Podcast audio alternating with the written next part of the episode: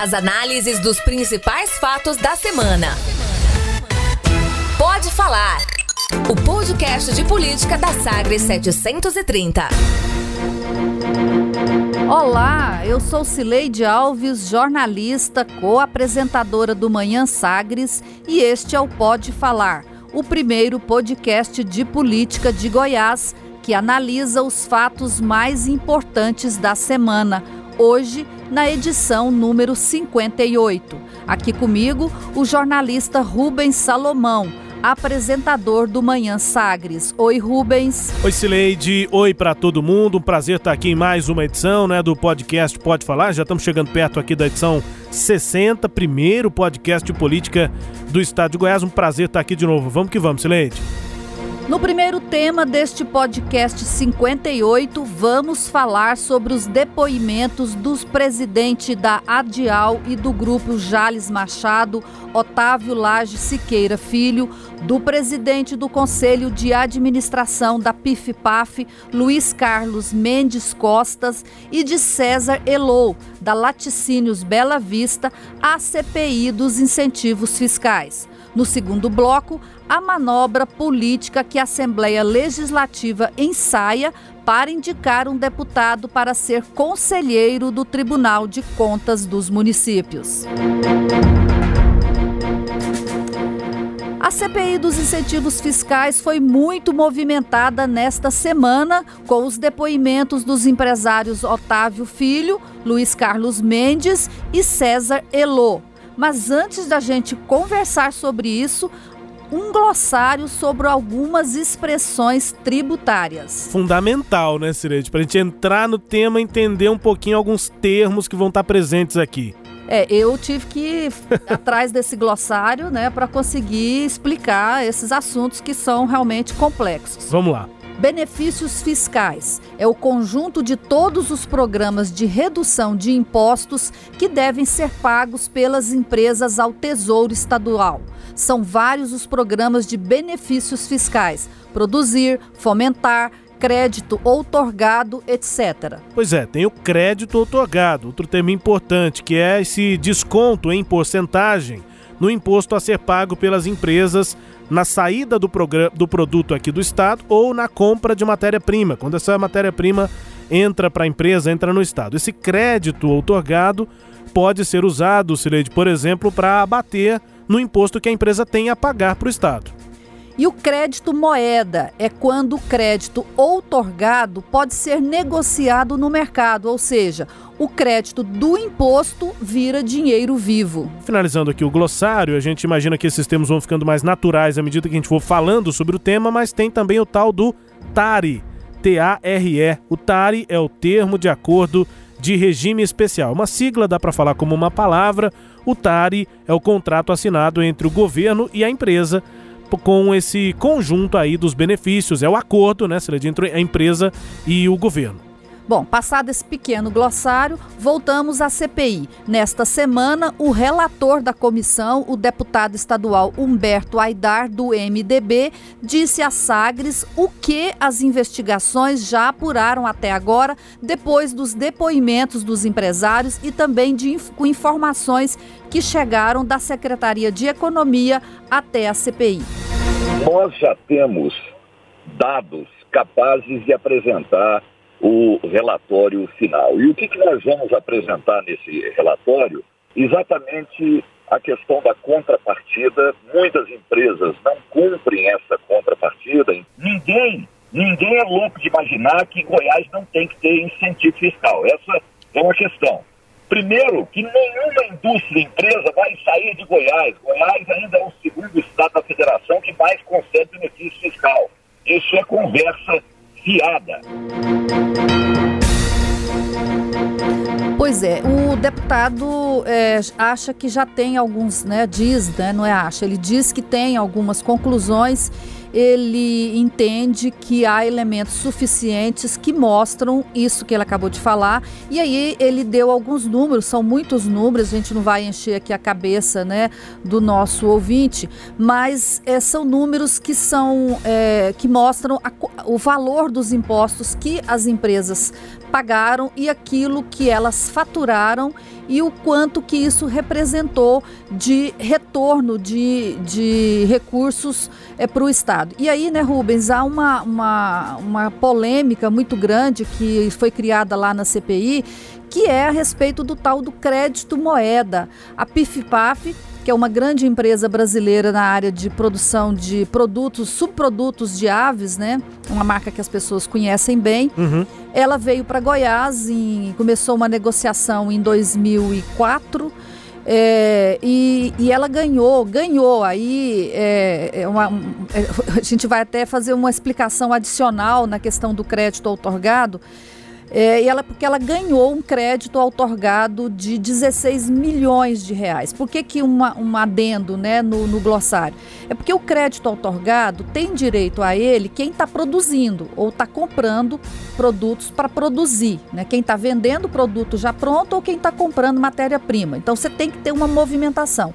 A PIF-PAF, ela recebeu isso de graça. O, ela chegou em Goiás e o, o, governo deu a ela um crédito otorgado de 16 milhões de reais é, e ela negociou esse crédito. Antes de produzir qualquer coisa em Goiás, né? Antes de produzir uma asinha de frango. Antes de produzir um frango, nada. Ela não tinha nem terra ainda, nem uhum. área para instalar a empresa ela já fez parte da negociação esse direito a esse crédito de 16 milhões de reais e foi o que o, o presidente do conselho da empresa, o, o conselho de administração, o Luiz Carlos Mendes da Costa, confirmou lá na CPI essa semana. Posteriormente, houve a concessão de mais 10,5 milhões sob forma de crédito otorgado em moeda.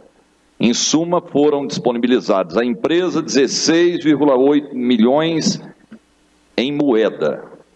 É, é, é isso recebidos, é, foram recebidos em crédito e negociado com a CELG a venda dos créditos. A venda? Vocês venderam para a CELG? Para a CELG. É, e como comprou o terreno? Não foi com esse crédito? Sim, mas foi. O que sobrou?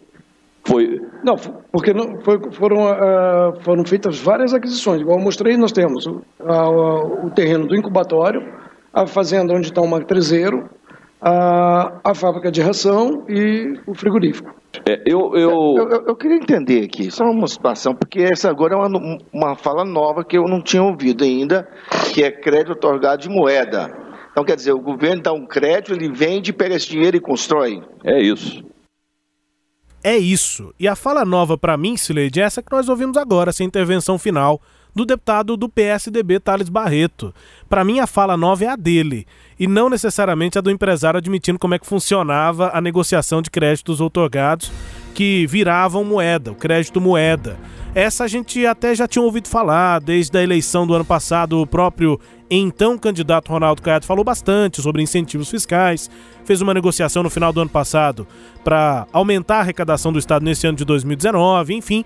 Esse assunto dos incentivos fiscais até que já estava meio novo. Agora, um deputado do PSDB ficar impressionado com como as coisas funcionavam no governo dele, e é dele mesmo, porque ele foi secretário, assumiu funções, foi e voltou da Assembleia, estava dentro do palácio, e ele, deputado Thales Barreto do PSDB, ficou meio impressionado, fez até essa intervenção para entender como é que funcionava essa história de um benefício, um crédito que o governo dava para uma empresa virar dinheiro para a empresa comprar, inclusive, terra. E o empresário que explicou o que, é que ele comprou, sede, isso, aquilo. É, ele comprou fazenda, comprou uma fazenda em Goiás com crédito que lá em Palmeiras, com crédito moeda que ele recebeu do governo do estado e nessa fazenda ele implantou aí é, a, a, tanto a unidade onde, onde cria o, o gado, o, desculpa, os, os frangos, frangos né? uhum. a, o matrizeiro, que ele fala de matrizeiro, e também a fábrica de ração. Então, o deputado que é líder do PSDB hoje. É, é tem né, isso. Né? Líder é. do PSDB, e ele fez uma expressão de espanto também, né? Além da pergunta, ele se espantou. É, a intervenção que a gente ouviu é, é isso mesmo, assim, foi no, no final da fala lá do, do, do depoente, digamos assim, né, do empresário da PIF Paf, você já nominou aqui, Sired, ele ficou meio assustado, falou: "Não, mas peraí, só para eu entender. E foi isso que a gente ouviu. É, então entenda, deputado, era assim que funcionava. É. E aí, o, o, na sequência, o, o, deputado relator, que é o Humberto Aidar, ele falou: olha, é, de 2000, a, a, a, unidade da, da PIF-PAF começou a ser instalada em, lá no, no início de 2006, 2005, 2006. Foi feito, ganhou esse crédito. Eles venderam o crédito para a CELG. E, e, em geral, nesses, nessas vendas de crédito, Rubens, é, quem compra, compra com deságio. Porque é o seguinte, para que, que vale esse crédito? Você, a CELG comprou, a CELG tem que pagar ICMS para o Estado. Então, ela vai pegar o dinheiro do caixa dela e vai lá e paga o ICMS. O que que me leva o que, que leva uma empresa como a Celg, em vez de pegar o dinheiro do caixa e pagar direto para o Estado, é comprar de um outro empresário um crédito em, em, em imposto? né? né? Uhum. É, é um deságio, tem que haver um desconto. O exemplo que a gente estava conversando aqui, Silê, de fora do ar, né? Eu tenho que pagar 100 para o governo do Estado de ICMS. E aí eu consigo comprar um crédito que vale 100 por 50 ou por 60. Então eu pago 80. 60, 80, pago um valor menor do que o 100 e consigo quitar essa dívida de 100 lá, pagando menos para quem vai me vender o crédito. Isso. A PIF Paf vendeu um crédito, digamos, de 100 para a Celg, é, para que a Celg pague essa dívida de 100 lá. Só que a Celg pagou quase que 100 é, um, um, deságio muito baixo, de apenas 5% foi o deságio que a CELG pagou. Então, Aí não dá para entender por que, que então a empresa não paga direto para o Estado e tem que fazer esse negócio de comprar crédito de uma outra empresa para fazer esse dinheiro, é, esse crédito moeda virar dinheiro na mão da empresa. É, e aí a empresa vendeu os 16 milhões com desconto de 5 milhões para a Celg, pegou o dinheiro, investiu construiu a fábrica dela. Então, o Estado deu dinheiro para a empresa construir uma fábrica em Goiás. Isso foi lá em 2006, só que a, unidade ficou esses anos seguintes é, instalando e começou de fato a produzir em 2011. Ela começa a produzir em 2011. E aí o deputado diz, o, o, relator disse que a empresa então ganhou 16 milhões e no, nesse período de 2011 até agora, 2018, ela pagou 15 milhões de imposto, ou seja, ela ainda não pagou nem o que pegou de dinheiro. E o empresário Luiz Carlos vira e falou: olha, mas é é, de longo prazo, o investimento é de longo prazo, esse retorno ainda virá. Foi a justificativa que ele deu para o deputado. Outra coisa assim que me chama a atenção. Só uma observação, né, Celede? Esse é o capital inicial, né? Se eu e você pensamos em criar uma empresa, a gente tem que ter um capital inicial. Nesse caso, o governo deu o capital inicial para uma empresa gigante, né? É, deu, deu, e é, e é isso que eles estão tentando entender, né? eu acho Como é que compensa? É, e aí, o que eu ia completar da minha fala foi o seguinte: o, a gente percebe quando a pessoa está incomodada, o corpo fala. Né? E o presidente e o presidente do Conselho Administrativo, Luiz Carlos Mendes da Costa, da PIF-PAF, ele estava corporalmente incomodado. Ele estava sem graça.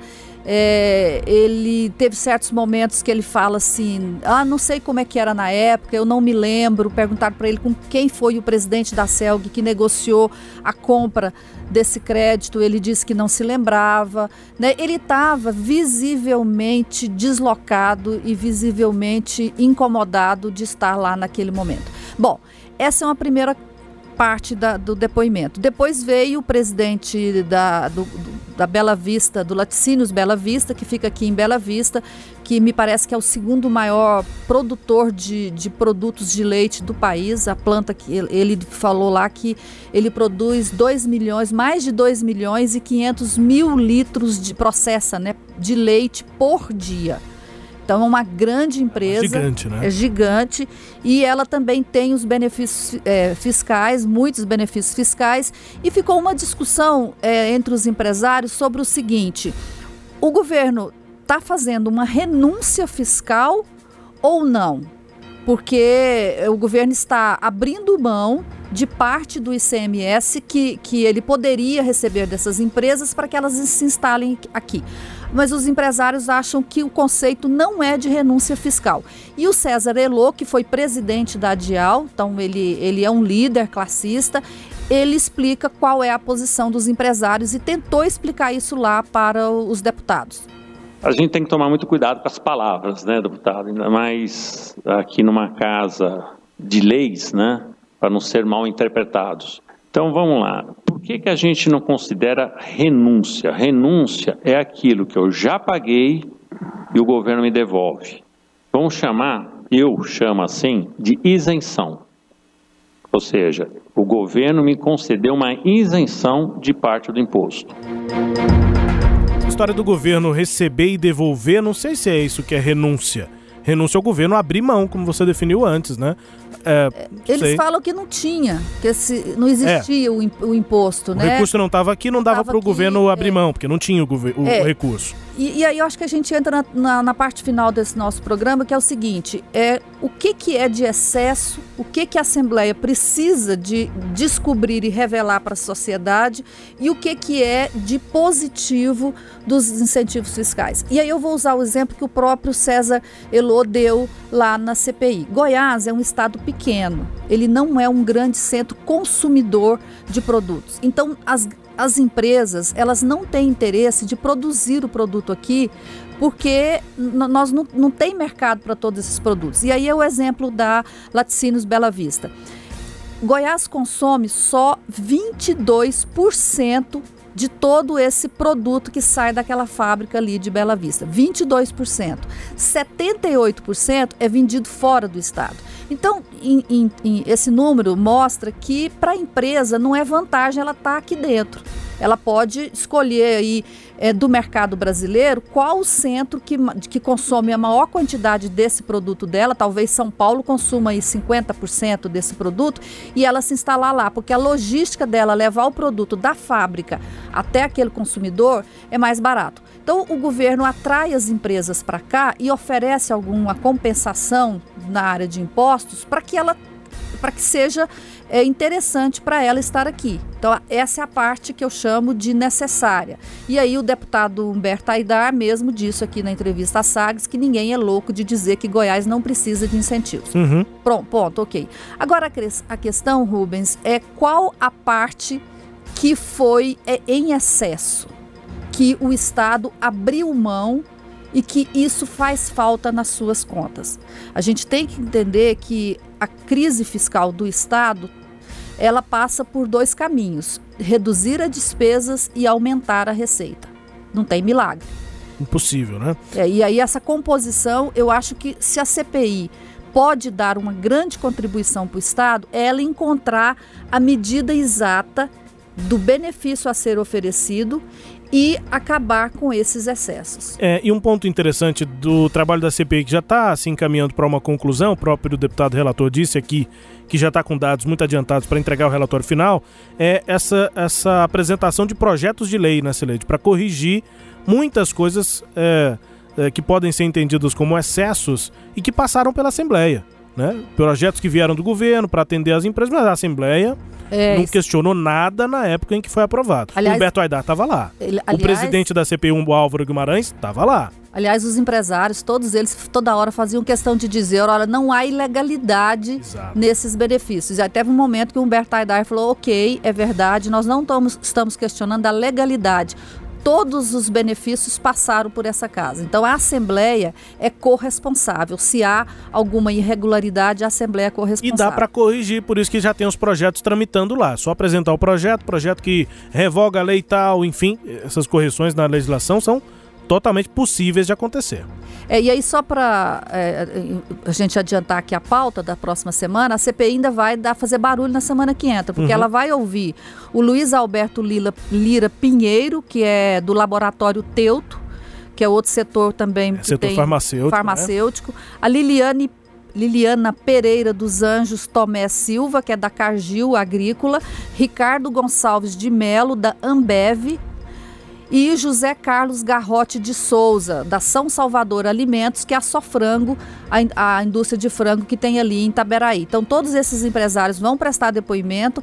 Esses setores, como os que é, falaram nesta semana, e mais o de, o de carro, que teve depoimento na semana anterior, são os segmentos, as cadeias produtivas que há suspeita de que há excesso de, de benefício fiscal. É, e aí é importante lembrar, né? O Garrote foi o. É, e a empresa Super Franco foi a maior doadora de campanha pelo é, que foi declarado na campanha de 2014, uma doadora da campanha de Marconi Perillo naquele ano, né? só uma lembrança, isso também está sendo é, elencado aí como fatores para serem avaliados lá pela CPI dos incentivos. Certo, Sileide? Certo, Rubens. Bom, termina aqui então nosso primeiro bloco. Neste segundo bloco, um tema que movimentou os bastidores da Assembleia Legislativa nesta semana: uma vaga de conselheiro no Tribunal de Contas dos Municípios. Conta essa história, Rubens. Conto, Sileide. Eu vou começar bem do começo e contando também algo que costuma ser interessante para quem nos acompanha, que é o, o bastidor do bastidor, que é no, o nosso trabalho aqui como jornalista, né? Tem podcast que fala só disso, inclusive. É, mas eu, como repórter, estava lá na Assembleia na terça-feira e estava vendo uma movimentação. Uh, por isso que às vezes é, o tempo é fundamental, e você sabe bem disso, né, Cereja? O tempo é fundamental para a gente conhecer pessoas e muitas vezes pessoas que passam por funções públicas depois saem mas continuam na articulação nos bastidores da política, mesmo que não tenham mais um cargo. São as fontes. São as fontes. E aí eu vi essas movimentações, ex-conselheiros circulando no plenário da Assembleia, de repente, o presidente da Assembleia, Lissau Vieira, chama ali no plenário o deputado Cláudio Meirelles e o deputado ex-conselheiro do Tribunal de Contas dos Municípios, o Tião Caroço, para uma reunião reservada. Não, não bastou uma conversa no plenário, reservada ali entre os três. Não. Eles tiveram que ir para a sala de comissões e um segurança ficou na porta para que ninguém entrasse, só os três conversaram. E aquilo me chamou a atenção. Eh, a gente já acompanhava assim eh, as especulações sobre possível indicação de uma vaga que é da Assembleia para o Tribunal de Contas dos Municípios. Isso é sempre algo que mexe muito com as emoções, digamos assim, né, de quem vai ser indicado, de quem Os pode, interesses, de né? quem pode ser indicado, de quem tem que se aposentar para abrir essa vaga, enfim. E aí eu comecei a especular, fui conversando com alguns deputados nos bastidores. Ah, e aí, Celede, o que eu consegui consolidar assim de informação diante dessa observação foi que a Assembleia Legislativa está articulando para, eh, de fato, fazer valer a sua prerrogativa de indicar uma vaga lá no, no Tribunal de Contas dos Municípios, no TCM. A gente acompanha nos últimos anos, é muito comum que o governador escolha um nome e esse nome só passe protocolarmente pela Assembleia, mesmo que a indicação seja de uma vaga da casa. Dessa vez não. O presidente Lissau Vieira, conversando lá com o Cláudio Meirelles, está adiantando conversas para ocupar a vaga, que deve ser aberta, a vaga do conselheiro Nilo Rezende. Ele é ex-deputado estadual, pode se aposentar nesse ano, e aí a definição é pelo nome de Cláudio Meirelles deputado estadual pelo PTC. Ele está na oposição, foi eleito na base do Ronaldo Caiado, mas hoje ele está na oposição e a saída dele abriria uma vaga para um governista, um potencial governista.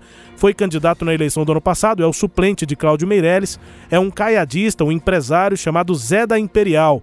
Ele é do PSC, teve pouco mais de 17 mil votos, entraria caso Cláudio Meirelles vá para o TCM na vaga do Nilo Rezende. Aí a questão envolvida é a seguinte: os conselheiros, assim, nos bastidores, também conversam como, é, é, sobre esse bastidor na política. Eles até recebem com uma naturalidade as articulações para é, indicação, articulações prévias até, podem ser consideradas precoces porque o Nilo Rezende ainda não considera abertamente uma aposentadoria. É, e aí só um parênteses, é, Rubens, é, eu fui checar essas informações que você me passou, o Nilo Rezende, ele só tem 60 anos de idade uhum. completados agora em maio deste ano. Virou conselheiro em 2013. Ele virou né? em abril de 2013. Então, ele não precisa se aposentar, ele pode ficar lá até os 75 anos, que é a lei da Bengala.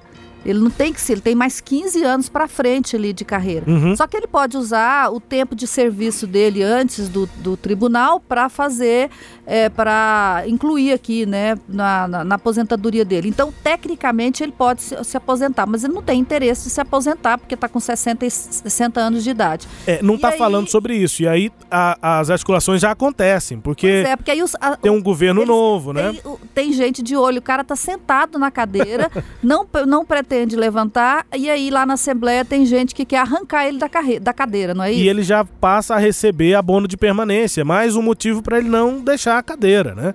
Que é quando a pessoa pode se aposentar, mas continua trabalhando, tem um abono de permanência. A partir daí já há essa articulação em torno do Cláudio Meirelles, com um grupo ligado ao presidente Lissau Vieira na Assembleia para indicação do deputado Cláudio, para essa podemos dizer de suposta vaga do TCM, porque o Nilo ainda não considera abertamente essa aposentadoria. Aí é que entra uma estratégia é, bastante interessante, pode ser até questionável. A abertura da vaga pode ser então forçada pela Assembleia. Já que ele não quer se aposentar. Pode ser forçada por meio da retomada de um debate que já foi presente e bem presente antes na Assembleia, o debate sobre a possível extinção do Tribunal de Contas dos Municípios, o TCM. Deputados consideram voltar com essas ameaças é, sobre acabar com o TCM. Alguns passariam, inclusive, a já colher assinaturas para apresentar uma PEC, uma proposta de emenda à Constituição Estadual. Nesse sentido, seriam necessárias 21 assinaturas para que a proposta comece a tramitar. Então, com essa ameaça, bom, tem que abrir uma vaga aí no TCM. Não querem abrir, o Nilo não quer se aposentar, então a gente começa a discutir aqui então para acabar com o tribunal como um todo, Sileide. Pois é, essa eu, eu estive eu converso com, com conselheiros e uma coisa que eu já percebi da conversa com eles e mesmo lá dentro do tribunal é que essa ameaça aí é uma espécie de uma espécie de espada de Damocles é, lá no Tribunal é, de, de, de, Contas. E aí, só para quem não, não, não, se recorda, Damocles é um protagonista né, de uma anedota que ela representa, ela faz uma alusão é, para remeter a esse, ao, ao, ao, conto do qual tem esse, no qual tem esse personagem. É um ele conto do Cícero, né? De Cícero. Ele representa a insegurança daqueles com grande poder, né? E que de, te, e corre o risco de perder esse poder. Então, essa ameaça é a espada de Damocles do Tribunal de Contas. Por quê? Porque o Tribunal de Contas só existe em três estados, que é Goiás, São Paulo e Bahia. Não precisa de ter Tribunal de Contas. O Tribunal de Contas do Estado, sim, foi criado, está na Constituição, mas o do município não. Então, uma emenda constitucional pura, ela pode extinguir o, o, o TCM. Os TCM são jabuticabas que dão só em três estados. Exatamente. Por isso que eles ficam tão vulneráveis e, e a Assembleia fica tão forte. É, e um destaque em relação a essa questão de indicação para o TCM, essa articulação antecipada para uma possível vaga, reforça a divisão de forças lá na Assembleia. É, os potenciais aliados do Palácio das Esmeraldas, ou seja, quem pode estar na base de Ronaldo Caiado, somariam aí 31 deputados. E 10 estão na oposição. Então, dos 41, 31 podem estar próximos aí a Ronaldo Caiado. Só que as informações lá da Assembleia é, é, é, dão conta de que 16 desses deputados que podem estar na base do Caiado são muito mais fiéis às indicações do presidente da casa, Lissau Vieira. Nós já falamos longamente sobre isso aqui nos podcasts, o fato de que o governo não tem liberado lá muitos cargos, então os cargos da própria Assembleia estão muito valorizados politicamente para cada um desses deputados. E muitos deputados acabaram conseguindo atender demandas eleitorais com cargos na Assembleia. E esses cargos dependem do presidente. A indicação de voto passa por esse tipo de negociação. Então, 16 deputados seriam, é, pelos, pela avaliação dos próprios deputados que eu, que eu, com quem eu conversei, são os deputados próximos ao Lissauer. E o Lissauer está fechado com esse acordo em torno de Cláudio Meirelles.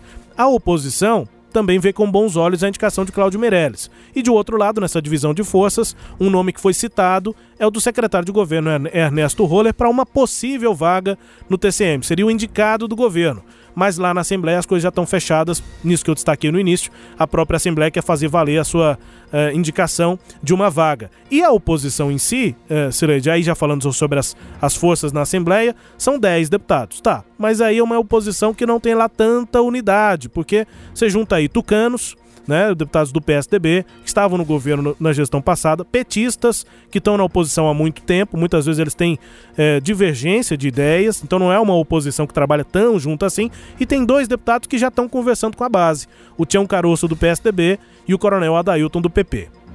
É, e aí o, a, o sonho do Ernesto Roller seria uma vaga para o ano que vem. E, e só para. Quando, quando Joaquim lembrar, de Castro é que pode aposentar, mas não obrigatoriamente. É, e aí, só para é, é, lembrar, o Cláudio Meirelles está trabalhando por essa vaga desde que ele tomou posse lá no começo do ano.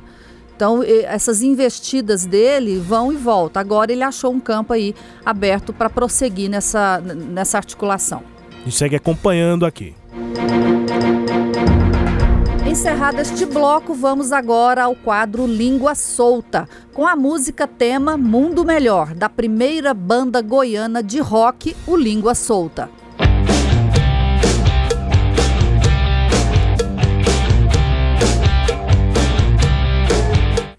E um cara me disse lá na imprensa, não sou o que estou dizendo não, um cara me disse, tá? Uma pessoa. Assim como no passado as Malvinas estavam para a Argentina, hoje a Alemanha está para o Brasil. tire as suas conclusões. Não foi eu que disse isso. Tá? Não, não ninguém disse ainda. Estou dizendo pela primeira vez aqui. Inconfundível língua solta do presidente Jair Bolsonaro nesta entrevista coletiva é, naquelas paradinhas que ele dá todos os dias na saída do Palácio da Alvorada. O Bolsonaro cometeu um ato falho e disse que, abre aspas, a Alemanha é a Malvina brasileira. Ele queria dizer que a Amazônia está para o Brasil, assim como as Ilhas Malvinas estiveram para a Argentina. E nesse Mas caso, acabou... a, Alemanha, a Alemanha faria o papel de Inglaterra, de Inglaterra. na Guerra das Malvinas, né? É. Mas na, nada tem a ver aí. Não, não dá, não dá. Tudo, tudo confuso. Acho que ele misturou, ele confundiu história, ele confundiu é, geopolítica. É. Acho que deu, deu tudo errado aí. É, no, na minha opinião, rapidamente aqui nesse Língua Solta, ele estava com a língua tão solta, excelente, que ele disse uma coisa sem dizer. Porque ele diz, diz que não foi ele que disse, foi um cara que disse lá em Nova York, mas não fui eu que disse, mas disse aqui pela primeira vez. Ele disse sem dizer. Ou seja, não disse nada. Não disse. Bom, então a gente encerra aqui o Pode Falar, o primeiro podcast de análise política de Goiás, comigo e com Rubens Salomão. Rubens, tchau. Tchau, um abraço, até a próxima. Até a próxima. Você ouviu? Pode falar o podcast de política da Sagres 730. Uma análise de credibilidade a cada edição.